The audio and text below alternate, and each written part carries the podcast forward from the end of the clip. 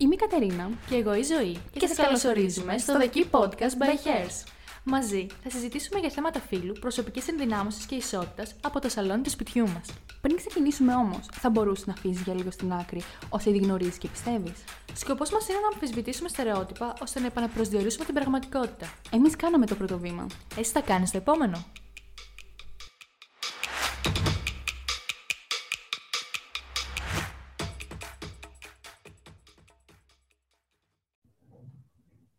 Καλησπέρα σας. Καλώς ήρθατε σε ένα ακόμα επεισόδιο του The Key Podcast. Σήμερα έχουμε τη χαρά να έχουμε εδώ πέρα μαζί μας την Ευρυδίκη Κόφα, έναν υπέροχο άνθρωπο, μια καταπληκτική κοπέλα που, αν και δεν την ξέρω τόσο καλά, τη θαυμάζω πάρα πολύ για τη δουλειά της. Καλησπέρα, Ευρυδίκη. Καλησπέρα, κοκκινίζω. Ευχαριστώ πάρα πολύ για τα αγγλικά σου λόγια. Είναι... Δεν μπορώ. Είναι πολύ λίγα αυτά που λέω, για να το ξέρεις. Λοιπόν, η Ευρυδίκη είναι 23 χρονών και ζει στην Αθήνα τον 1,5 σχεδόν χρόνο τώρα. Ε, μεγάλωσε στο Βόλο, όπως και εγώ, οπότε είμαστε συμπατριώτες, το πούμε έτσι. Ε, έχει σπουδάσει... Έχει σπουδάσει στη Λάρισα στο τμήμα βιοεπιστημών. Ασχολείται με το χώρο της μόδας και των social media και το content creation. Ε, και, και στα 15 της δημιούργησε ένα blog έπειτα από τον οποίο τη ανοίχθηκε ένας καινούριος κόσμος. Επίσης, να πω ότι το 2018 βραβεύτηκε με το ε, βραβείο για το καλύτερο blog της χρονιάς από το Marie Claire. Αυτή τη στιγμή εργάζεται ε, στα social media της εταιρείας Need Dolida και αυτά είχα να πω έτσι τα πολύ λίγα για την Ευρυδίκη. Τα υπόλοιπα θα τα ανακαλύψει στη συζήτησή μας. Καλώς ήρθες, Ευρυδίκη μου. Καλά σας βρήκα. Σας ευχαριστώ πάρα πολύ που με καλέσετε εδώ να μιλήσουμε. Ε, το έχω πάρα πολύ ανάγκη γενικότερα να σπάσει λίγο η ρουτίνα, περνάμε, να μιλήσουμε, να μας ακούσουν, να τα πούμε έτσι σαν φίλες κυρίως. Ναι. Και αν πω να ξεκινήσουμε. Αχ, κι εγώ. Ε, για όσους δεν σε ξέρουν και όσους δεν έχουν δει τι κάνεις το τελευταίο καιρό, ή στα τελευταία δύο χρόνια περίπου, με το The Greek Girl, θα ήθελα να ξεκινήσουμε από αυτό. Να μας πεις πώς το ξεκίνησες, πώς ήρθε η έμπνευση, τι είναι αυτό που συμβολίζει. Λοιπόν, ε, το The Greek Girl είναι μια ιδέα που ήρθε στο μυαλό μου πριν δύο χρόνια τώρα, νομίζω περίπου. Ένα καλοκαίρι, όταν καθόμουν σε ένα παγκάκι με μια φίλη μου, με δύο φίλες μου για την ακρίβεια, συγγνώμη, και κοιτούσαμε τη θάλασσα στο Βόλο και αναρωτιόμουν τι είναι όλα αυτά που μας κάνουν να ξεχωρίζουμε σαν Ελληνίδες. Γενικότερα να πω ότι η σχέση μου με την πατρίδα ή οτιδήποτε έχει να κάνει με το εθνικιστικό κομμάτι είναι πολύ κακή. Ε, από πολύ μικρή και από την εφηβεία μου θεωρούσα ότι δεν έχω χωρίζει ελληνικές άνθρωποι που ζούμε λόγω των πολέμων που έγιναν στην, ε, στην Ελλάδα ε, λόγω των απικιών, όλα αυτά και mm δεν έχουμε καμία σχέση με τους αρχαίους ναι. Οπότε το περιεχόμενο και η γη, την girl, δεν είναι εθνική, έχει αυτό ότι είναι πατριδολατρία ή οτιδήποτε έχει να κάνει με αυτό το περιεχόμενο. Έχει να κάνει ξεκάθαρα με την ανάγκη μου να, να βρω κάτι που να ανήκω, να νιώθω έτσι ε, μια οικειότητα, μια ασφάλεια, αγάπη για την, ε, για την κληρονομιά, για την πολιτιστική κληρονομιά θα έλεγα. Βέβαια αυτά ήρθαν στην ε, πορεία. Ε, όπως σου είπα, ξεκίνησε σαν μια ιδέα κοιτώντας τις φίλες μου λέγοντας ότι τι είναι αυτό που μας κάνει να ξεχωρίζουμε; Έχουμε κάποια όμοια χαρακτηριστικά; Εμείς πώς φερόμαστε, πώς τα κοιτάμε βγαίνοντας από τον εαυτό μας, πώς βλέπουμε αυτά τα χαρακτηριστικά; Ε, καστανές, πολλά μαλλιά, συνήθως. Τώρα μιλάω, ξέρω, δεν είναι είναι πάντα η πλειοψηφία και όλα αυτά που αναφέρω. Γι' αυτό το, το hashtag The Greek Girl είναι ένα άμορφο hashtag. Ναι, ναι. Είναι αυτό που λέμε ιδέα. Ναι. Όπως είπα, δηλαδή δεν ε, έχουμε ας πούμε έντονες βλεφαρίδες, ε, τριχοφυα ε, είμαστε σταρένιες, λέω εγώ τώρα. Ναι. Όλα αυτά λοιπόν είναι λόγω των media και των τάσεων που κυκλοφορούν αναπεριόδους χάνονται. Δηλαδή σαν να χάνουμε τον ίδιο μας τον εαυτό προβάλλοντας ξένα πρότυπα, όπως είναι π.χ. το έντονο μακιγιάζ κατά τη διάρκεια του καλοκαιριού, το contouring, ναι, ναι. Ε, το να βάφουμε τα φρύδια μας, το να, το να βάζουμε πολύ στενά ρούχα ή οτιδήποτε άλλο που δεν ταιριάζει και με τον τρόπο ζωής μας. Δηλαδή, πώς, πώς, πώς φτάσαμε μέχρι εδώ, να αλλάξουμε το στυλ, την όψη μας και τον τρόπο ζωής μας, ενώ δεν ταιριάζει με την ε, κουλτούρα και με το πώς έχουμε μεγαλώσει όλα αυτά τα στοιχεία, ξέρω εγώ, της παράδοσης που εμπλέκονται στη ζωή μας, πώς φτάσαμε μέχρι εδώ, τι χάσαμε και πώς θα πορευτούμε στο μέλλον. Ναι. Και σκέφτηκα ότι ίσως δεν υπάρχει ε, κάτι που να μας ε, ενώνει έστω στο ίντερνετ, ρε παιδί μου, και πληκτρολογώντας ε, τη λέξη Greek girl ή Greek woman, το μοναδικό πράγμα που σου εμφανίζει είναι γυναίκες με χλαμίδες, με αρχαιοελληνικά φορέματα, με πλεξούδες στα μαλλιά, γράμματα γραμμένα όπως γράφανε οι αρχαίοι Έλληνες.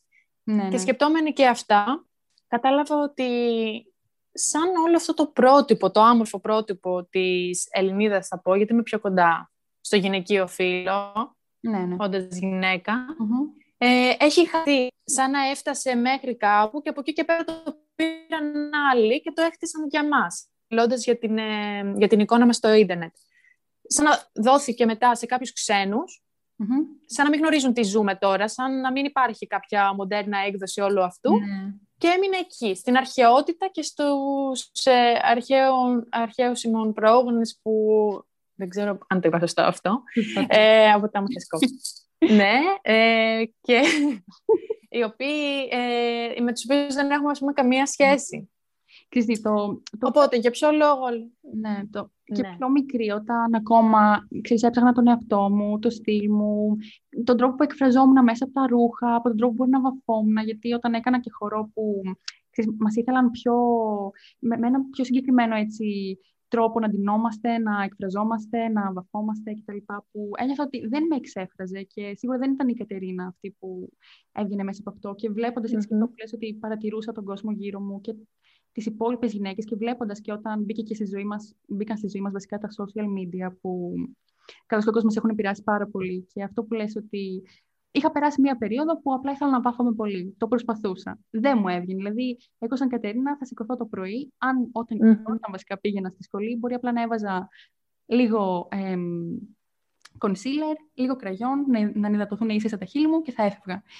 Βλέπω άλλα άτομα τα οποία θα είναι αυτό το πολύ το έντονο, το, το ξενόφερτο που μερικές φορές μπορεί να μας ταιριάζει, αλλά προσπαθούμε να το ταιριάξουμε πάνω μας, γιατί θεωρούμε ότι αυτό είναι που πρέπει να κάνουμε νιώθω ότι όχι σαν να έχουμε χάσει την ταυτότητά mm-hmm. μας, να μην την έχουμε βρει και ποτέ.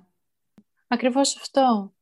Και σε καμία περίπτωση δεν καταδικάζω τον κόσμο που αγαπάει το να βαφεται με αυτόν τον τρόπο. Απλά θεωρώ ότι δεν ταιριάζει με τον τρόπο ζωής, με ένας τρόπος ζωής που έρχεται από αλλού. Αυτό που είπες είναι σαν έμεσα όλα αυτά τα στερεότυπα να μπαίνουν στη ζωή σου και να μην καταλαβαίνεις, ας πούμε, ποια ήταν η ταυτότητά σου, τι είναι τώρα και πώς θα είναι αργότερα. Ναι, το The Greek λοιπόν, έχει αυτό το σκοπό, να προσπαθεί να βρει κάποια στοιχεία που μπορεί να έχεις εσύ πάνω σου, να τα αγκαλιάσεις και να βρεις με αυτόν τον τρόπο την ταυτότητά σου, να τη συνδέσεις με την παράδοσή σου, ε, να ανακαλύψεις τι ήταν πριν μία ε, Ελληνίδα και να πιστέψεις στη μοντέρνα Ελληνίδα που την ναι. χτίζεις πάνω σου. Βλέποντας και τις φωτογραφίες mm. από το hashtag, όταν μερικές φορές μπορεί να μην έχω τι να κάνω και κάθομαι και κοιτάω, ε, είναι, δεν είναι κάτι το συγκεκριμένο που λες ότι υπάρχει μια ομοιομορφία. Είναι κάτι το διαφορετικό. Δηλαδή, θα, θα δεις, εγώ προσωπικά έτσι όπως το βλέπω σαν Κατερίνα, είναι πολλές κοπέλες, πολλοί άνθρωποι mm-hmm εκφράζονται μέσα από αυτό, που ουσιαστικά είναι κάτι το οποίο σε ενδυναμώνει και λες ότι, ok, έχω μια ταυτότητα η οποία δεν είναι κάτι το στέρεο που έχει φτιαχτεί εδώ και αιώνες και έχω εγώ το, ας πούμε, το, ναι, ναι, ναι.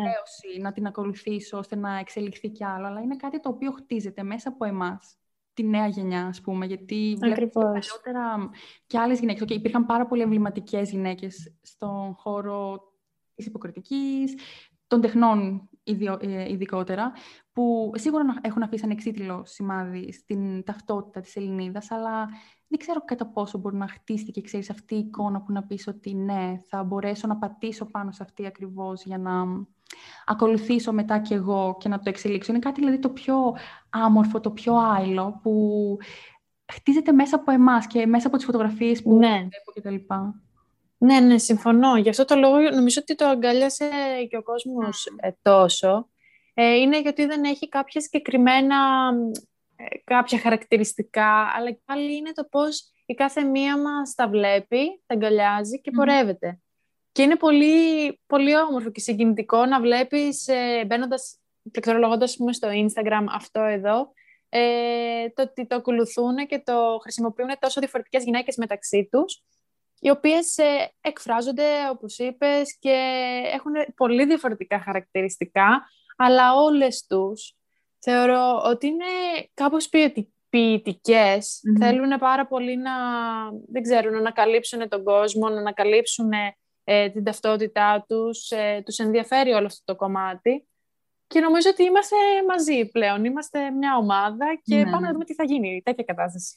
ναι, και αυτό είναι. Και το αγαπώ πάρα πολύ όλο αυτό. Ναι, είναι ωραίο γιατί ξέρεις, όλα αυτά που ίσως μας χώριζαν μέσα σε εισαγωγικά, πολλά εισαγωγικά τα προηγούμενα χρόνια, ξέρεις, όλα αυτά τα, τα πρότυπα και τα στερεότυπα που μας περνούσαν μέσα από τις τηλεοράσεις, ε, οι μεγάλες φίρμες ε, ομορφιάς κτλ. που ουσιαστικά την ομορφιά τη θεωρούσαν ως όπλο για να να στρεφόμαστε, ας πούμε. Έρχονται σε αντίθεση. Ναι, σε αντίθεση. Ναι. Ερχόμαστε σε αντίθεση η μία με την άλλη. Νομίζω πλέον αρχίζει και καταρρύπεται όλο αυτό. Και ειδικά τώρα με την πανδημία που έχουν ηρεμήσει και όλες οι ρυθμοί.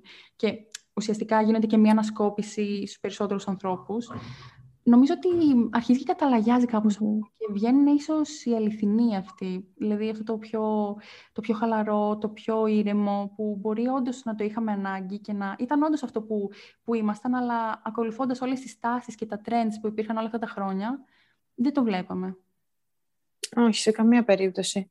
Είναι, ξέρεις, παίζει ταυτόχρονα εννοείται με το με αυτό που συμβαίνει, το, την ένωση της διαφορετικότητας και κάθε μία γυναίκα ή άντρας ε, διαφορετικός ε, μπορεί να αναδεικνύει τα χαρακτηριστικά του και αυτό το οποίο θεωρώ ότι είναι το πιο ωραίο σε όλο αυτό το hashtag και όλο αυτό το community γενικότερα και της διαφορετικότητας το οποίο έχει ανέβει αυτή τη στιγμή και όλοι επιτέλους εκφράζονται ελεύθερα είναι το ότι μπορείς επιτέλους να μιλήσεις ανοιχτά να πεις ποιος είσαι, γιατί υπάρχουν άνθρωποι που έχουν ίδια στοιχεία με τα δικά σου, έχουν ίσως σε κάποια κομμάτια της δικής σου ιστορίας και είναι πολύ ωραίο το να γινόμαστε ένα και να μιλάμε ανοιχτά επιτέλους ε, για οτιδήποτε μας απασχολεί στο διαδίκτυο, ας πούμε.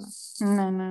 Όχι, ναι, συμφωνώ πάρα πολύ σε αυτό και νομίζω αυτή είναι και η μαγεία τελικά σε αυτή την εποχή, γιατί που λένε ότι χάνεται ίσως το παρελθόν και με, όλα αυτά τα, με όλη αυτή την παγκοσμιοποίηση που προσπαθούμε να γίνουμε όλοι ίδιοι μεταξύ μας, ίσως χάνεται ταυτότητα των λαών. Νομίζω ακριβώς το αντίθετο γίνεται, έρχοντας, έρχοντας τώρα στην επιφάνεια η διαφορετικότητα και η συμπεριληπτικότητα, γιατί το βλέπουμε πάρα πολύ και στη, στο χώρο της μόδας, στο χώρο των social media. Είμαστε πιο, ε, όχι ανεκτικοί, αποδεχόμαστε βασικά πιο εύκολα, χωρίς ναι. να κρίνουμε όπως γινόταν παλιότερα, πριν 15 χρόνια ίσως, τη διαφορετικότητα και την ανομοιομορφία ίσως, αν μπορώ να πω, να χρησιμοποιήσω αυτή τη λέξη, μεταξύ των ανθρώπων. Ναι, ναι, συμφωνώ απόλυτα. Και κάτι άλλο το οποίο έχω στο μυαλό μου έπειτα, γιατί όλο αυτό φαντάζομαι ότι ξεκίνησε σε μια πολύ απλή ιδέα, γιατί πληκτρολογώ στο Pinterest να μην μου εμφανιζει ε, το πώς είναι τώρα μια μοντέρνα Ελληνίδα. Πώς είναι, μετά το επόμενο ερώτημα, πώς είναι τώρα μια μοντέρνα Ελληνίδα, πώς έγινε αυτό. Δηλαδή όλα αυτά τα ερωτήματα έχουν φτάσει σε μια φάση αυτή τη στιγμή να προσπαθήσω και εγώ να βρω διάφορους ανθρώπους και γυναίκες τις οποίες δεν τις γνώριζα, δεν μου μίλησε κανένας για όλες αυτές ε, και προσπαθώ να, τη, να μοιραστώ τις γνώσεις μου και ό,τι μαθαίνω γιατί όπως είπαμε έχει, για μένα τα social media έχουν βοηθήσει πάρα πολύ τον κόσμο. Δηλαδή, είναι τρομερό. Ε, και άνοιξαν τους ορίζοντες, την αποδοχή όλων των ανθρώπων, αλλά και γέμισαν τα μυαλά μας με πάρα πολλές γνώσεις, κάποιες άχρηστες, κάποιες χρήσιμες. Ε, οπότε χρησιμοποιώ αυτή την πλατφόρμα και το hashtag για να μοιραστώ και διάφορα πράγματα τα οποία μαθαίνω για Ελληνίδες, για παράδειγμα, ε, που έκαναν πράγματα στην ε, Ελλάδα, αλλά κανένας δεν μου μίλησε για αυτές. Ναι, όχι. και διαβάζοντας πάλι τα, τα κείμενά σου, έτσι για να τα φρισκάρω λίγο, ε, ξαναθυμήθηκα όλες αυτές τις γυναίκες που αναφέρεις μέσα, στα, μέσα στο blog σου, που όντως αυτό που λες ότι κανένας δεν μας έμαθε για αυτές τις γυναίκες, οι οποίες άφησαν το αποτύπωμά τους και στον πολιτισμό μας και στην κουλτούρα μας. Και είναι κρίμα, γιατί όλοι θυμούνται τι έκανε ο Ελευθέριος Βενιζέλος πριν 100 χρόνια, όλοι θυμούνται τι έκανε ο Ανδρέας Παπανδρέου πριν 50 χρόνια, αλλά κανείς δεν θυμάται. Mm-hmm. Αλλά όχι εντάξει, αυτό είναι λίγο υπερβολή. σίγουρα όλοι θυμούνται τη Μέλινα Μερκούρη, αλλά λίγοι θα θυμηθούν κάποιες άλλες γυναίκες οι οποίες άφησαν το αποτύπωμά τους. Και αυτό είναι, είναι λίγο κρίμα, γιατί ήταν εδώ και έχουν χαρίσει ένα κομμάτι του εαυτού τους για να γίνει αυτό που είναι σήμερα η χώρα μας. Και νομίζω είναι λίγο στενάχωρο. Και ακόμα πιο στενάχωρο που οι ακόμα νεότερες γενιές, γιατί okay, εγώ και εσύ είμαστε στα, στις αρχές των 20 μας, έχουμε ίσως και δύο ψάξει κάτι παραπάνω, αλλά τα νεότερα παιδιά από τα 10, 11 και μετά που είναι σήμερα σε αυτήν την ηλικία, δεν τα ξέρουν. Δηλαδή, άμα τους πεις ποια είναι η Παξινού ή και η Μερκούρη ακόμα, δεν τις ξέρουν. Ναι.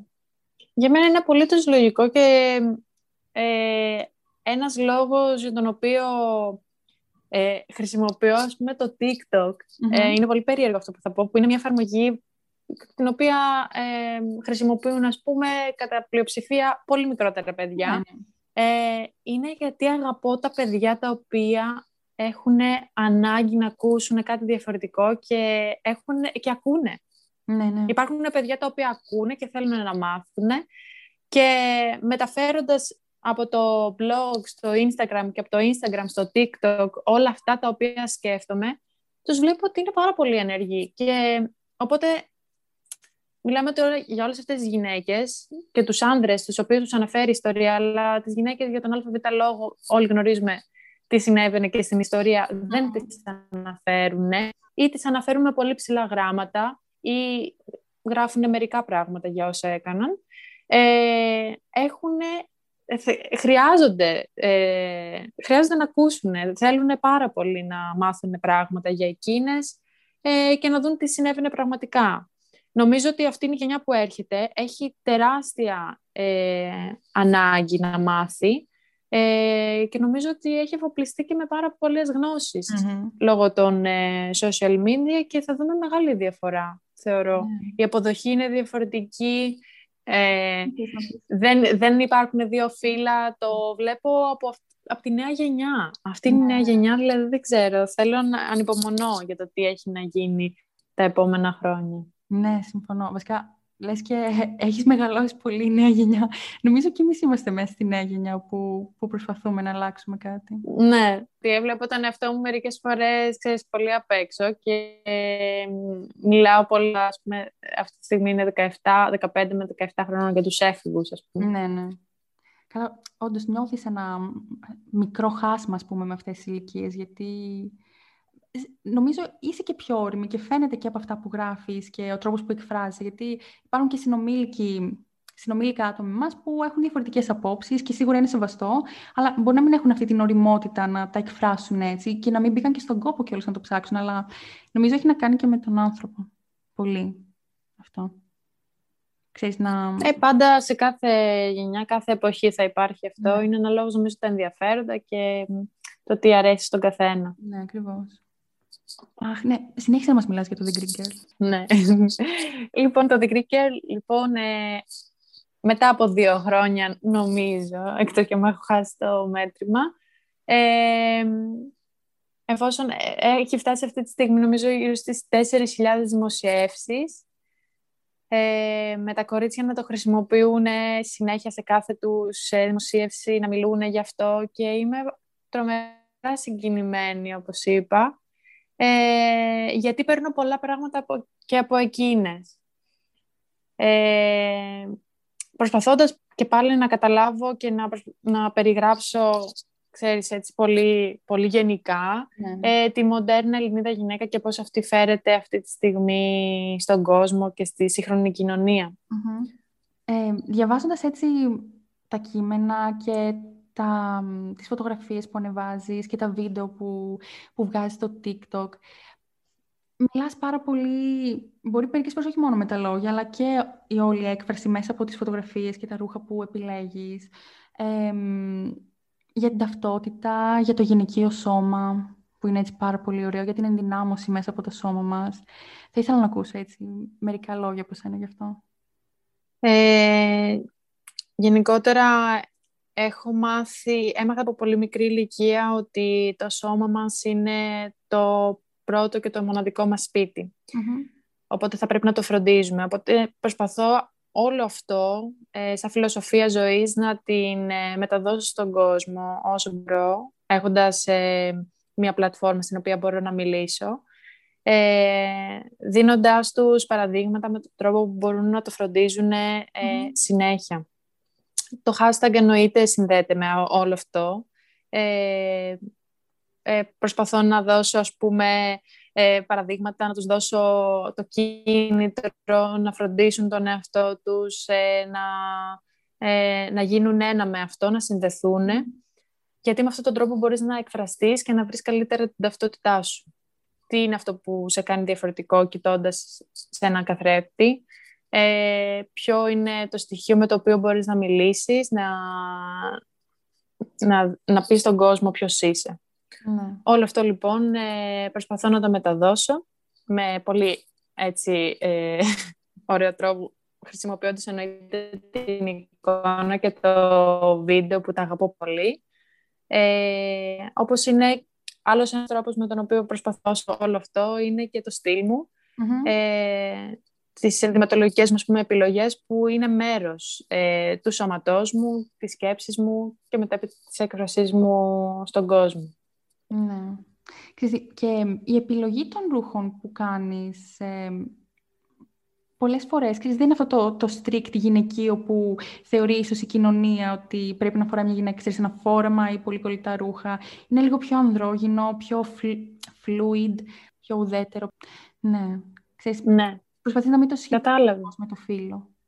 Όχι, ποτέ δεν το είχα αυτό στο μυαλό μου. Ε, από πολύ μικρή ηλικία, ό,τι αγαπούσα και με εξεφράζει θα μπορούσα να το φορέσω. Και είχα στο μυαλό μου, βασικά μου το έμαθαν οι γονείς μου αυτό, να μην φοβάμαι να ξεχωρίζω.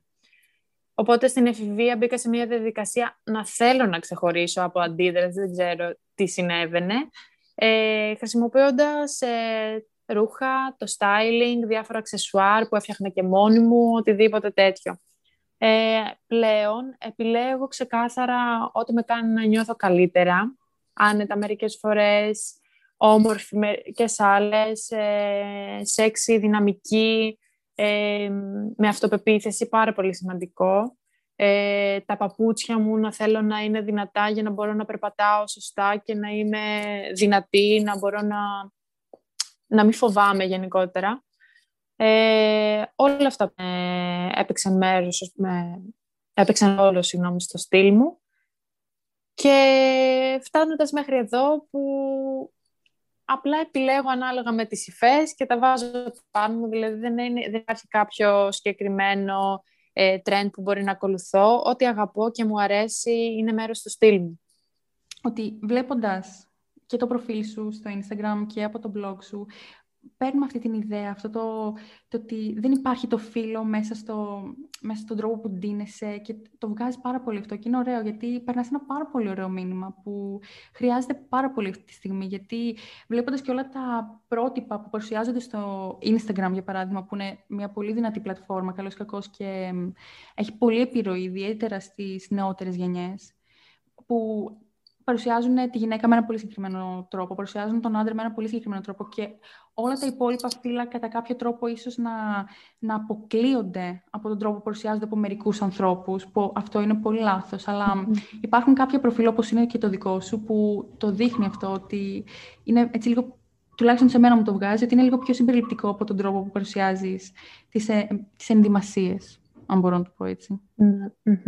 Ναι. Πιστεύω πως ε, σε κάθε άνθρωπο υπάρχει ανδρική και γυναικεία πλευρά, αν μπορούμε να το θέσουμε έτσι. Δηλαδή, ανδρόγυνα, ένα ανδρόγυνο, ένα yin και yang, ας πούμε.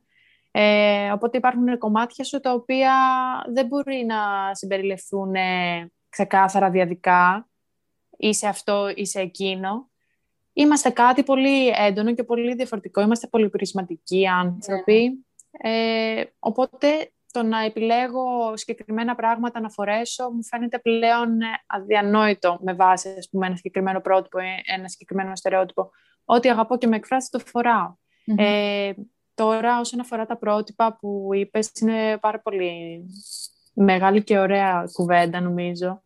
Ε, έχουν αλλάξει πολύ τα πράγματα τον τελευταίο, τις τελευταίες δεκαετίες, τον τρόπο που παρουσιάζονται τα πρότυπα, εμπλέκονται με τις influencers, με τους ανθρώπους που παίρνουν βήμα και μιλούν.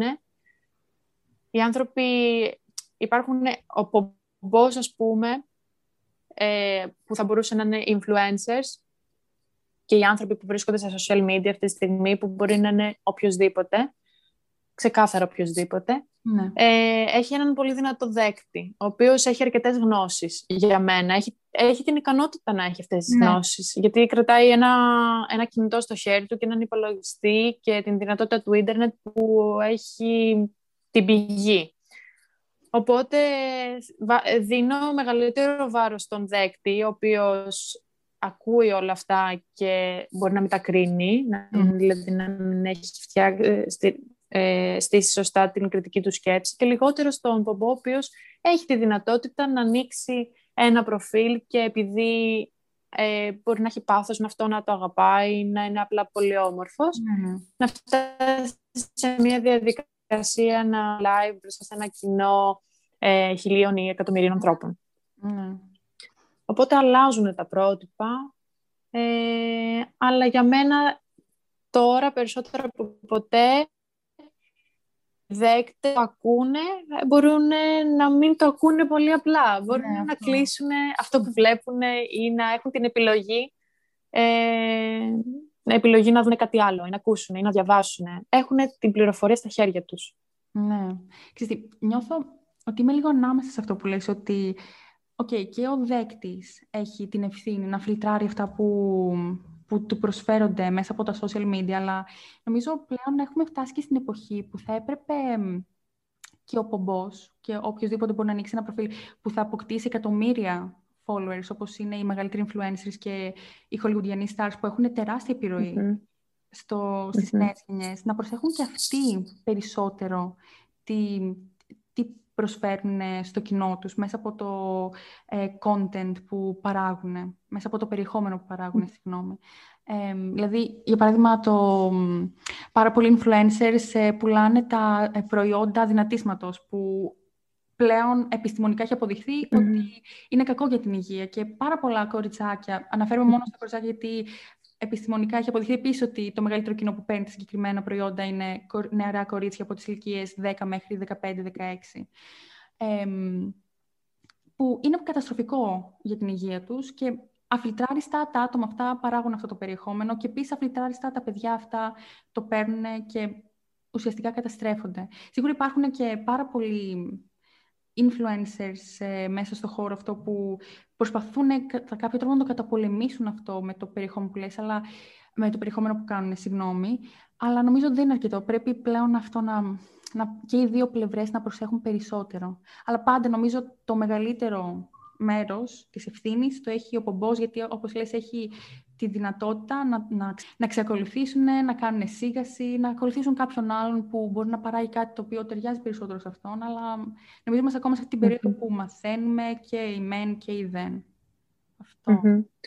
Ναι, ναι, συμφωνώ. Ε, πιστεύω ότι όντως θα, θα γίνει αλλαγή και αυτό εγώ ο λόγος που δίνω μεγαλύτερο βάρος ε, στο δέκτη, εσύ είπες τον Μπομπό πριν, ε, στο δέκτη. Ο λόγος που το ναι. δίνω είναι γιατί αν σταματήσει, ξέρεις, όλα αυτά στα λέω από την πλευρά του Πομπού, γιατί ε, έχω την πλατφόρμα και έχω επιλέξει να μιλάω σε αυτή ναι. την πλατφόρμα και να, και να δίνω, ας πούμε, κίνητρο σε κάποιον να ακολουθήσει ή να τον βάλω σε σκέψεις. Ε, ο λόγος που δίνω την, ε, το βάρος στον δέκτη είναι λίγο περισσότερο, είναι επειδή πολύ απλά αν σταματήσει να ακούει αυτόν από επιλογή του, επειδή πιστεύει ότι δεν θέλω άλλο να ακούω αυτά που λέει, ξέρω εγώ, και φύγει, τότε ο πομπός θα σταματήσει. Ναι. Έτσι και θα σταματήσει και θα καταλάβει το λάθος του. Αν του δίνεις πάτημα, έτσι και δεν θα σταματήσει ποτέ, δεν θα σταματήσει ποτέ να προβάλλει αυτά τα προϊόντα, δεν θα σταματήσει ποτέ να μιλάει για πράγματα τα οποία δεν έχουν νόημα. Ναι. Οπότε απλά αυτό, αν κλείσεις την τηλεόραση, τότε δεν θα τότε θα πέσουν ας πούμε τηλεοπτικά νούμερα και απλά θα ναι. τελειώσει η εκπομπή. Κάπως έτσι το βλέπω, παρομοιάζοντας το με, κάτι, με ένα μέσο το οποίο το χρησιμοποιούμε και το έχουμε ζήσει πολλά περισσότερα χρόνια από ότι τα social media. Mm, ναι, ναι. Όχι, καταλαβαίνω πώς το λες και συμφωνώ, συμφωνώ πάρα πολύ. Απλά, ναι, νιώθω ότι είναι μια περίοδος... Είναι, ξέρεις, είναι το ενδιάμεσο. Ναι, αυτό, που, ξέρεις, όλα είναι πολύ αβέβαια πλέον. Και ξεκινώντας και το 2021 πλέον, όντας πλέον και στον τρίτο μήνα του χρόνου. Οπότε βλέπουμε ότι έρχεται μια αλλαγή που πιστεύω θα, θα, θα έρθει για να μείνει. Και ξέρεις, πάντα οι αλλαγές είναι αβέβαιες. Οπότε, δεν ξέρω, ίσως εγώ το βλέπω έτσι ως Κατερίνα και Ναι, επειδή δεν μου αρέσει και το αβέβαιο, νιώθω κάπως. Ναι, καταλαβαίνω. Ναι, αλλά είναι, είναι πάντα η επιλογή και των μεν και των δεν. Πάντα, το Πάντα, ναι. Η επιλογή και για μένα το γεγονός ότι δεν έχουμε, έχουμε, δεν έχουμε δικαιολογία το Ναι. δεν ξέρω. Ακριβώς. Ε, κρατώντας στα χέρια μας, όπως είπα, την πληροφορία, μπορείς να αλλάξεις τον κόσμο. Μαθαίνεις τόσα πράγματα. Ε, το, τελευταίο, το τελευταίο διάστημα από απλά βίντεο ε, των ε, 60 δευτερολέπτων έχω μάθει τόσα πράγματα και έχω δει πράγματα. Δηλαδή τα, τα ερεθίσματα είναι τρομερά που λαμβάνουμε καθημερινά. Οπότε είναι η επιλογή στο χέρι σου το πώς θα τα χρησιμοποιήσεις όλα αυτά τα ερεθίσματα; Μμμ, ναι, ναι, ναι.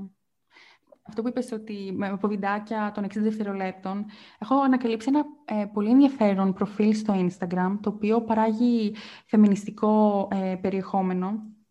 Και όταν, όταν λέω φεμινιστικό, ασχολείται κατά κύριο λόγο με το κίνημα του φεμινισμού, πώς έχει εξελιχθεί και όλα τα ζητήματα που αφορούν. Μμμ. Υπάρχουν 60 δευτερόλεπτα, τώρα δεν θυμάμαι ακριβώς πώς λέγεται, αλλά μαθαίνεις τόσα όμορφα πράγματα μέσα από αυτό. Και δεν μιλάει βασικά μόνο για το φεμινισμό, Μμμ. που είναι το κύριο, η μεγάλη ομπρέλα, αλλά από κάτω αναφέρεται και στα φύλλα, αναφέρεται εμ, και στην λαότικη κοινότητα, αναφέρεται σε όλα. Δηλαδή Μμμ.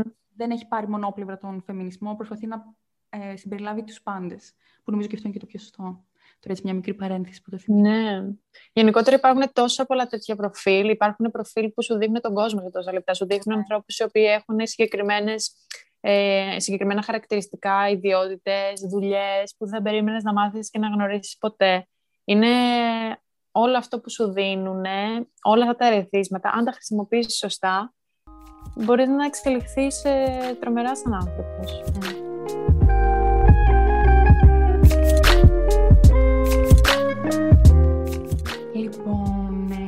ε, Μμμ, Το νέο τέλεια. σου project ε, αφορά τη μοντέρνα μουσα. Και διαβάζοντας γι' αυτό, να, να σου πω στην αρχή, μπερδεύτηκα λίγο. Ξαναδιαβάζοντας το όμως, άρχισα έτσι να το βλέπω πιο καθαρά, πιο ωραία και μ, άρχισα να συνειδητοποιώ τι θέλεις να πεις μέσα από αυτό. Αλλά θέλω να το ακούσω και από σένα περισσότερο, ξέρεις, τι δημιουργώ και εμπνευστεί ίσως περισσότερο. Ε, σε ευχαριστώ πάρα πολύ που το διάβασες και δύο και τρεις φορές για να καταλάβεις τι, τι εννοεί ο ποιητής λοιπόν.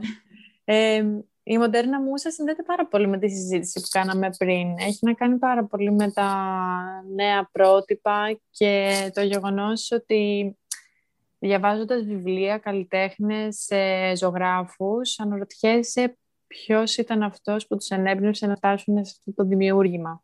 Αναρωτιέσαι λοιπόν ε, επίσης ε, αν υπάρχουν ε, μοντέρνες μουσες ε, σήμερα.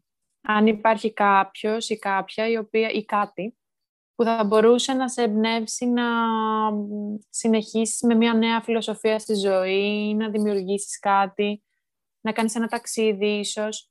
Ε, πώς αυτή είναι η έννοια λοιπόν της μοντέρνας μουσας, της, λέξη, της σαν λέξη η μουσα, έχει ε, χαθεί δεν μπορούμε να τη βρούμε, δεν, ε, δεν καταλαβαίνουμε ποιος, ποια, τι είναι λοιπόν όλο αυτό. Προσπάθησα λοιπόν να την προσδιορίσω πάλι. Γενικότερα όλα αυτά έρχονται στο μυαλό μου σε ερωτήματα και προσπαθώ να τα προσδιορίσω με τα δικά μου βιώματα και τις εμπειρίες.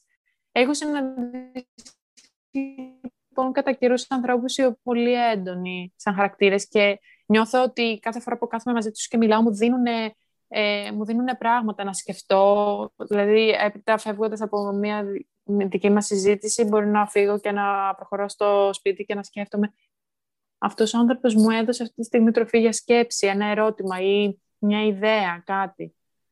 Αυτό λοιπόν θα μπορούσε να, να υποθεί ως ε, μοντέρνα μουσα. Είναι αυτό που μου έδωσε κίνητρο να σκεφτώ. Ταυτόχρονα η λέξη φαίνεται να εμφανίζεται αυτή τη στιγμή στα social media. Μμμ. Οπότε μπήκα στη διαδικασία να δω οι άνθρωποι και στο εξωτερικό εννοείται με τι, την- με τι την παρομοιάζουν. Και την παρομοιάζουν με influencers. Με influencers, με ανθρώπους οι οποίοι, όπως είπαμε πριν, έχουν τα πατήματα ε, στις πλατφόρμες και μιλάνε. Ναι. Για μένα, λοιπόν, μοντέρνα μουσα είναι ένας άνθρωπος ή μια κατάσταση η οποία σου δίνει το κίνητρο να εμπνευστείς και να ψάξεις να βρεις κάτι δικό σου. Να, να, να, φτιά, να δημιουργήσεις ένα έργο, λοιπόν, το οποίο προέρχεται από την ιδέα αυτού που σε ενέπνευσε, αλλά δεν έχει να κάνει καθόλου με αυτόν τον ίδιο. Δηλαδή, σου δίνει την ιδέα απλόχερα και εσύ την παίρνεις και φτιάχνεις κάτι δικό σου. σου. Σου ανοίγει ένα μονοπάτι να ανακαλύψεις κομμάτια του εαυτού σου. Ναι. Όλο αυτό λοιπόν ε, μπήκα στη διαδικασία, γιατί και έτσι κάνω κατά καιρούς, όποτε έχω χρόνο, ε, στα social media έδωσα αυτό το πάτημα και το ερώτημα σε ανθρώπους ε, στο Instagram. Τους ρώτησα τι είναι για σένα μοντέρνα μουσα; Και καθένα έχει να μου απαντήσει κάτι διαφορετικό. Με αυτόν τον τρόπο προσπάθησα να το προσδιορίσω ακόμη καλύτερα. Τι είναι μοντέρνα μουσα; Άλλοι μου είπαν η μητέρα μου, η γιαγιά μου, ο παππούς μου, οι άνθρωποι στη δουλειά μου. Όλα αυτά λοιπόν που τους δίνουν την, ε, το πάτημα και το κίνητρο να, και τους εμπνέουν να δημιουργήσουν κάτι καινούριο. Οπότε με τα, με τα πολλά και τα λίγα φτάσαμε στο, στην απάντηση το ότι όντως υπάρχει. Δεν μπορεί να υπάρξει λοιπόν και σήμερα μετά από μα, τόσους ανθρώπους που εμφανίζονται σαν πρότυπα ή μας ε, προωθούνται σαν πρότυπα. Τις διαχωρίζουμε και αυτό το λόγο ακριβώς, γιατί δεν σου δίνουν, δεν σου δίνουν κάτι έτοιμο, σε βάζουν στη διαδικασία να ψάξεις να το βρεις εσύ. Αυτό λοιπόν είναι για μένα η μοντέρνα μουσα και σαν ας πούμε πείραμα ή αυτό το να, να φιλοσοφώ αυτή την, ε, την ιδέα πίσω από τη λέξη μουσα μου, μου ξύπνησε διάφορα και περίεργα έτσι, συναισθήματα. Έψαξα να βρω για τις ε, Ελληνίδες του 19ου αιώνα και ακόμη είμαι σε τέτοια διαδικασία, δηλαδή ψάχνω να βρω και βιβλία. Είμαι... Μου έδωσε και εμένα το ίδιο το πάτ το ίδιο, η ίδια ερώτηση, ένα πάτημα να ψάξω ακόμη περισσότερα πάνω σε αυτό το αντικείμενο. Αλλά θέλω να μου πεις και εσένα τι σου προκάλεσε αυτή η ερώτηση και το κείμενο που διάβασες την πρώτη φορά, ας πούμε; Όταν είχα δει την ερώτηση, να σου πω την αλήθεια, στο Instagram, προσπάθησα να την, να την απαντήσω. Να σου πω την αλήθεια, δεν μπόρεσα να την απαντήσω, γιατί νομίζω και εγώ δεν, δεν μπορώ να το προσδιορίσω ακριβώς. Νομίζω είναι ένα συνοθήλευμα παλιού και καινούριου, κάτι που υπάρχει και δεν υπάρχει. Είναι αυτό το άειλο που διάβασα αρκετές φορές στις απαντήσεις που σου έδωσαν. Δηλαδή, και εγώ δεν μπορώ να το προσδιορίσω ακριβώς. Στην αρχή, όταν το διάβασα, λέω, ναι. Σίγουρα υπήρχε, σίγουρα θα υπάρχει και σίγουρα υπάρχει και τώρα. Αλλά, ξέρεις, είναι αυτό το... Στην αρχή μπερδεύτηκα. Λέω, εγώ καταλαβαίνω πώς το έθεσες, μου άρεσε έτσι όπως το έθεσες, αλλά δεν μπορούσα να το προσδιορίσω εγώ ως Κατερίνα ακριβώς. Δηλαδή, είναι αυτό δηλαδή, mm. ότι μπερδεύτηκα. Και όταν ανέφερες μέσα και τους influencers και ότι σήμερα ίσως έχω χαθεί λίγο τα όρια σχετικά με το τι είναι μουσα και πώς μπορεί να το βλέπει κάποιος, εκεί άρχισε λίγο να ξεκαθαρίζει. Και ξαναδιαβάζοντας, mm. το σήμερα, ε, άρχισα να το καταλαβαίνω καλύτερα και περνώ, έχει περάσει και καιρός βέβαια από την πρώτη φορά που το είχα διαβάσει και σκε, έτσι σκεπτόμενη τον τελευταίο καιρό, ε, είδα ότι δεν είναι κάτι το απτό, τουλάχιστον για μένα. Ε, Αυτή η έμπνευση, γιατί τη μουσα τη βλέπω ως έμπνευση, ως κάτι που, που όπως είπες και εσύ, σου δίνει πάτημα να κάνεις κάτι καινούριο, κάτι για τον εαυτό σου, κάτι για τον άλλον. Νομίζω είναι, είναι μικρά πράγματα. Δηλαδή, τη μουσα μου θα ναι. μπορούσα να πω ότι είναι η μαμά μου μερικές φορές. Θα μπορούσα να πω ότι είναι ίσως ένας περίπατος που μπορεί να πήγα. Ελάχιστες φορές βέβαια μέσα στην κατάσταση, αλλά αυτό. Δεν... Ακόμα ναι. σε φάση αναζήτηση, όπως είπες και εσύ. Θα το δεις. Νομίζω αυτό έρχεται πολύ από μόνο του, με τα βιώματά σου. Ναι. Έχει τύχει να έχω γνωρίσει γυναίκες οι οποίες είναι έτσι, κορίτσια, τα οποία έρθα σε επαφή μαζί τους και ήμουνα, μα είναι υπάρχουν πλάσματα τα οποία είναι άνθρωποι που θα, θα ανοίξουν το στόμα τους και θα σου πούνε δύο λέξεις και θα σε βάλουν σε σκέψη. Ναι, ναι. Οπότε έχω συναντήσει νομίζω τέτοιους ανθρώπους και είμαι ευγνώμων επίσης που έχω συναντήσει μέχρι στιγμής έστω και τρει-τέσσερι mm. τέτοιους ανθρώπους. Ναι, και... Μπορεί να είναι ο καθηγητής σου, μπορεί να είναι οποιοδήποτε. Και το καταλαβαίνεις μετά ότι αυτός μου έδωσε πάτημα, κίνητρο ή άλλαξε την πορεία μου στη ζωή. Πολλά πράγματα. Ναι. Νομίζω και εγώ θεωρώ ότι έχω γνωρίσει τέτοια άτομα που με βάζουν να σκέφτομαι. Ε, ξέρεις, αυτό, το, ότι, αυτό που είπες ότι με δύο λόγια μπορεί να είπαν, να με βάλουν σε σκέψεις και να σκεφτώ κάποια πράγματα διαφορετικά. Και σίγουρα βλέποντας και παλιότερα τη φοιτητική μου ζωή περισσότερο, τα τελευταία τρία-τέσσερα χρόνια, βλέποντας πώ ήμουν εγώ το 2017 όταν ξεκίνησα τις σπουδές μου και τώρα το 2021, καμία σχέση. Και το αποδίδω στα άτομα που έχω γνωρίσει και αυτό που κάνω εδώ πέρα mm-hmm. στη Θεσσαλονίκη. Γιατί ε, νομίζω ήταν και η αλλαγή του περιβάλλοντος που βοήθησε κιόλας. Γιατί αλλάζοντας και βλέποντας και νέα άτομα και το να, με το να έμενα στο βόλο, σίγουρα θα είχε άλλο αποτέλεσμα από, ότι, από αυτό που, που κάνω τώρα. Mm-hmm. Σίγουρα. Οπότε νομίζω έχει να κάνει και ο χρόνος και ο τόπος και τα άτομα που συναντάς. Για... Και εσύ ίδια εννοείται. Ναι, ναι, ναι. Το πώς αυτά τα βάζεις στο μυαλό σου. Γιατί μπορεί να, να διατηρείς μια ασπίδα και να μην δέχεσαι τίποτα. Και να είσαι ναι. 10 χρόνια ολόιδια. Και να μην έχεις πάρει τίποτα από κάθε ένα που, που είδες από οπουδήποτε και να πήγες, να μην έβλεπες. Ασπίδες παντού. Ναι. ναι.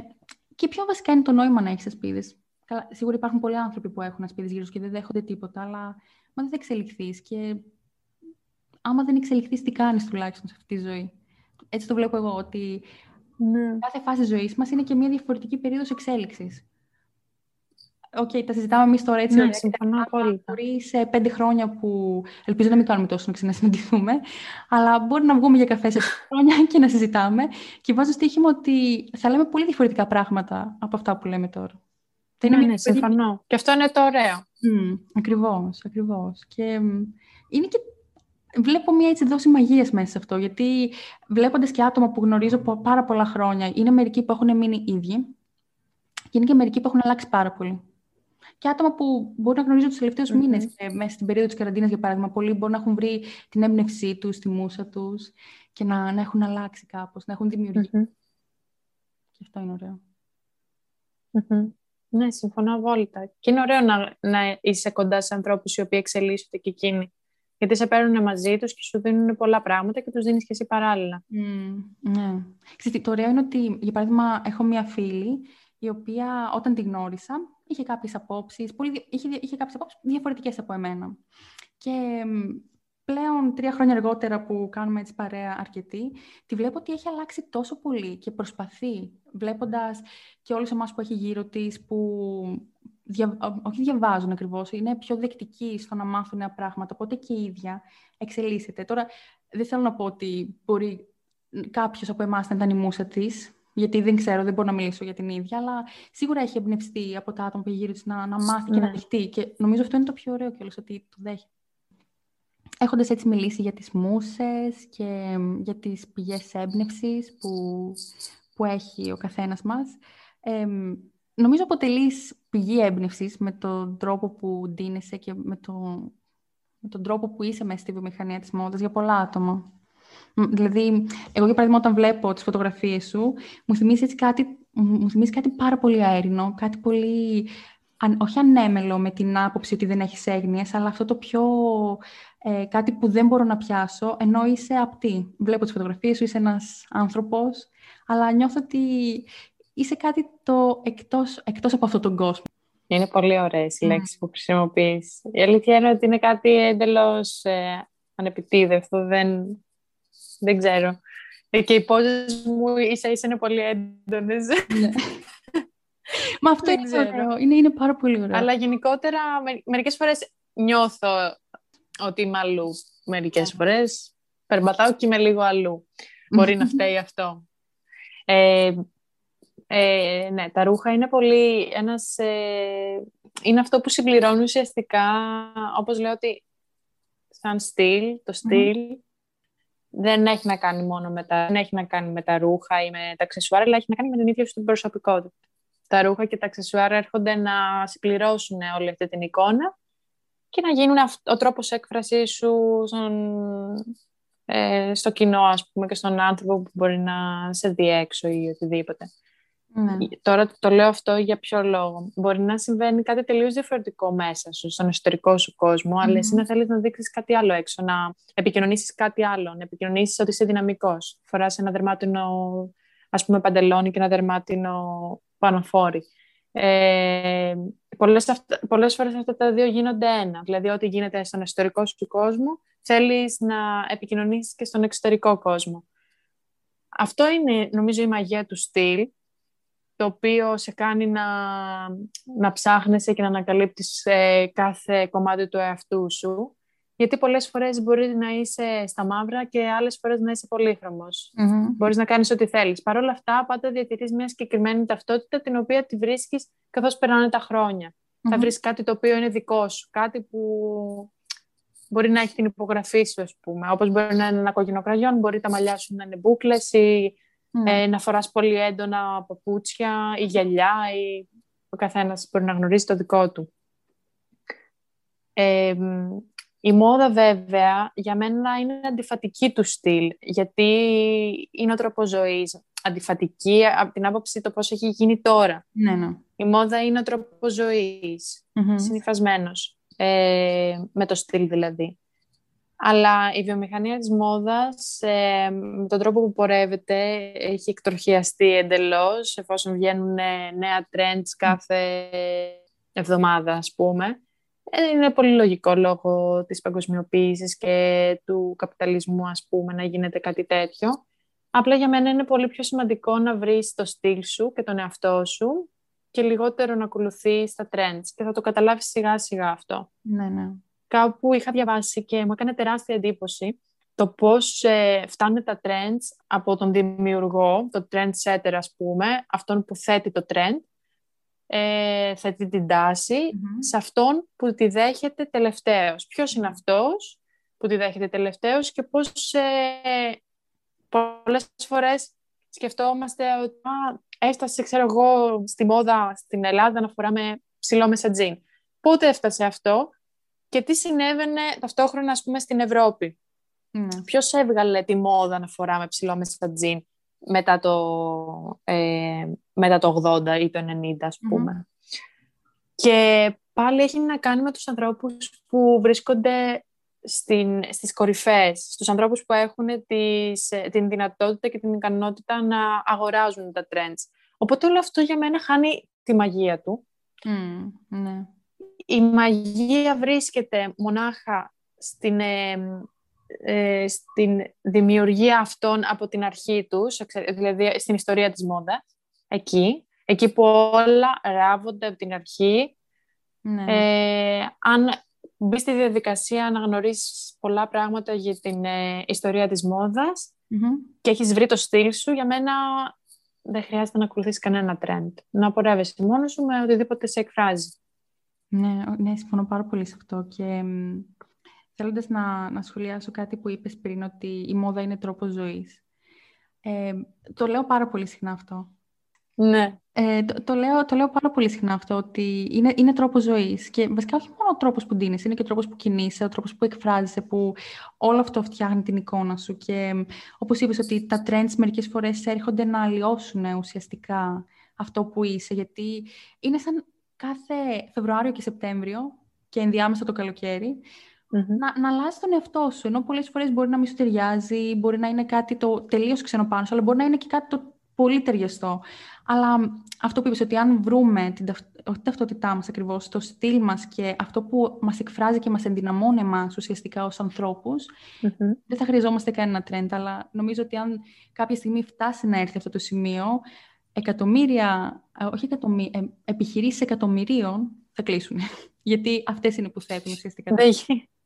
Παρόλο που μπορεί να ακούγεται εύκολο τώρα που το λέμε, είναι πολύ δύσκολο να ναι. βρεις ε, αυτά τα κομμάτια του εαυτούς που σε ξεχωρίζουν και να πιστέψεις σε σένα, να ενδυναμωθείς ουσιαστικά και να μην έχεις ανάγκη να κοιτάζεις τα trends. Είναι πάρα πολύ δύσκολο και κανένας στην ηλικία μας δεν μπορεί να το βρει. Θέλει ταξίδια, να γνωρίσεις κόσμο, να έρθεις σε επαφή με το ρούχο από τη δημιουργία του.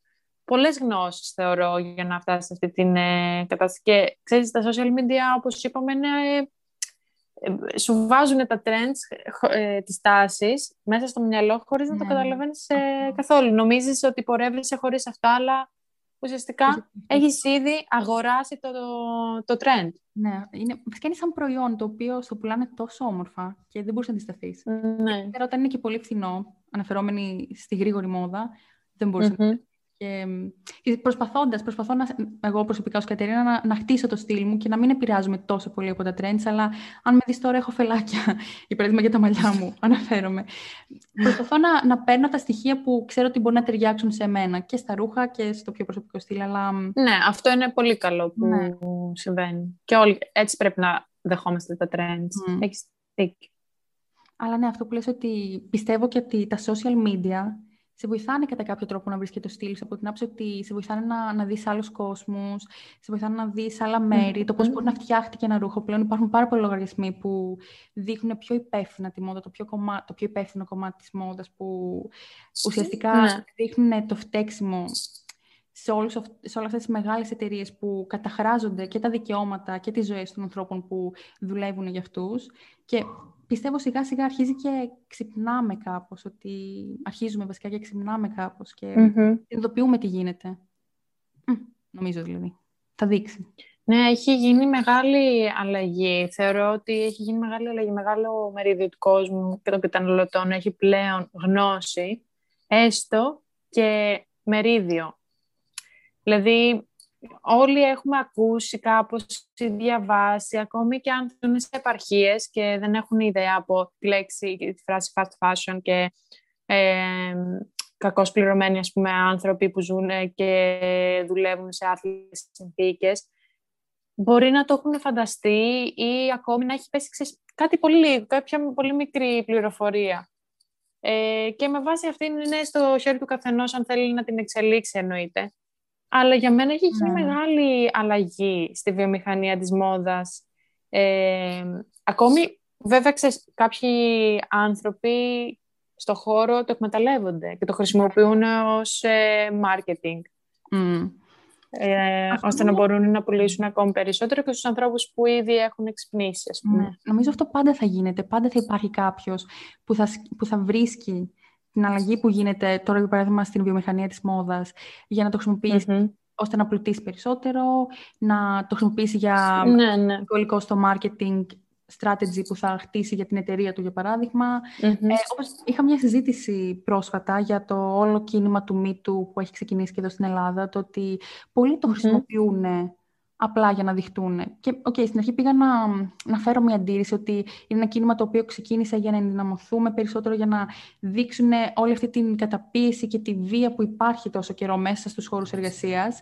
Αλλά όντως υπάρχουν άτομα που θα το σκεφτούν διαφορετικά, όπως συμβαίνει και στον χώρο της μόδας, που πολλοί εκμεταλλεύονται τη διαφορετικότητα, mm-hmm. την περιληπτικότητα, για να ναι. δείξουν κάτι άλλο. Παντού θα γίνεται, εννοείται. Και πάλι είναι στο χέρι μας να, με κριτική σκέψη να το διαχωρίσουμε και να δούμε ποιοι, είναι, ποιοι το κάνουν για την επιφάνεια, ας πούμε, και ναι. για την προβολή. Αυτό, αυτό ακριβώς. Αλλά δεν πειράζει για μένα και, και στις δύο περιπτώσεις, αλλά και στο Me Too, ας πούμε, που ανέφερες, αλλά και στο fast fashion, που γίνεται μόδα το slow και το ethical made, ας πούμε. Για καλό γίνονται μόδα. Αν όλα αυτά αναμασχηθούν τόσο πολύ, νομίζω καλύτερο θα κάνουν παρά κακό. Το να γνωρίζει ο κόσμος, να φτάσει μέχρι τα πέρατα της γης, να μάθουν όλοι τι είναι αυτό. Ε, ακόμη και οι άνθρωποι που δουλεύουν, που πολλοί άνθρωποι που εργάζονται σε αυτά, μπορεί να μην γνωρίζουν καν για αυτή ναι, την, ναι. Ε, τη λέξη. Είναι πολύ λογικό. Μακάρι να, να το μάθουν μέχρι και γίνει, να, είναι, να αποκτήσουν τα δικαιώματά τους και να μιλήσουν για αυτά. Όπως και για το Me Εμένα δεν με πειράζει καθόλου. Ναι, αυτό λέω, είσαι ακριβώς μέσα στο μυαλό μου, γιατί χρησιμοποιώντας πολλοί άνθρωποι όλο αυτό το, όλα αυτά τα κινήματα ουσιαστικά με κερδοσκοπικούς σκοπούς, περισσότερο καλό κάνουν παρά τα βλάπτουν. Σίγουρα θα υπάρχει, πάντα θα υπάρχουν αυτοί που θα σκέφτονται το διαφορετικό και θα προσπαθήσουν κάπως να το βλάψουν. Πολλοί θα το δουν ότι προσπαθούν να το βλάψουν μέσα από το ότι το χρησιμοποιούν για marketing, αλλά νομίζω ουσιαστικά περισσότερο καλό κάνουν παρά το βλάπτουν. Γιατί το διαδίδουν περισσότερο. Mm-hmm. Okay. Ακριβώς. Και εγώ αυτό πιστεύω. Πάντα έτσι γίνεται. Mm-hmm. Συμφωνώ. Έχοντας κάνει μια πάρα πολύ ωραία συζήτηση, νομίζω ήρθε η ώρα να κλείσουμε.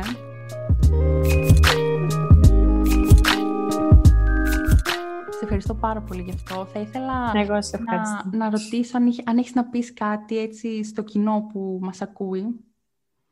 Που, έτσι κάτι, που, κάτι δικό σου, κάτι της Ευρυδίκης. Κάτι δικό μου, ε. Θέλω απλά να από όλη αυτή την κατάσταση που ζούμε αυτή τη στιγμή, η οποία είναι πολύ ιδιαίτερη και δεν ξέρω πώς θα τη θυμόμαστε αργότερα και πώς τη βιώνει ο καθένας σας, να κάνει υπομονή και να το δει αισιόδοξα να αρπάξει, ξέρω είναι πάρα πολύ δύσκολο, αλλά να δράξει την ευκαιρία και να μάθει όσα περισσότερα πράγματα μπορεί, ε, να γνωρίσει ίσως τον εαυτό του, να βρει, μπορεί να βρει το πάθος του, ποτέ δεν ξέρεις. Δηλαδή θέλω να δώσω ένα μήνυμα αισιοδοξίας αν όλο αυτό είναι δυνατό να συμβεί. αυτά. Σε ευχαριστώ πάρα πολύ. Πέρασα πάρα πολύ ωραία και το είχα ανάγκη. Και όντως ήταν πολύ καλό. Ε, μου άρεσε πολύ. Ναι. Σε ευχαριστώ σίγουρα κάποια στιγμή θα ήθελα να σε ξαναφιλοξενήσουμε, γιατί αφήσαμε πολλά πράγματα αυτά που σκεφτόμουν, που σκεφτόμουν να συζητήσουμε, αλλά OK, okay, θα τα συζητήσουμε σε μια επόμενη συζήτηση που θέλω σίγουρα να υπάρχει. Να, κάνει, να κάνουμε και ένα δεύτερο μέρος. Αχ, ναι, θα ήταν τέλειο. Και ένα τρίτο μέρος από κοντά, για να το ναι. κλείσουμε. Ναι. Όντως, αυτό θα ήταν υπέροχο. λοιπόν, ναι. Ευχαριστώ πάρα πολύ που ήσουν εδώ. Και εγώ. Και εγώ σας ευχαριστώ όλες και όλους. Μην ξεχάσεις να ακολουθήσεις τους λογαριασμούς μας σε Instagram, Facebook και να κάνεις subscribe όπου ακούς τα podcast σου. Και μέχρι την επόμενη φορά, μην ξεχνάς να δυναμώνεις τον εαυτό σου αλλά και τους γύρω σου.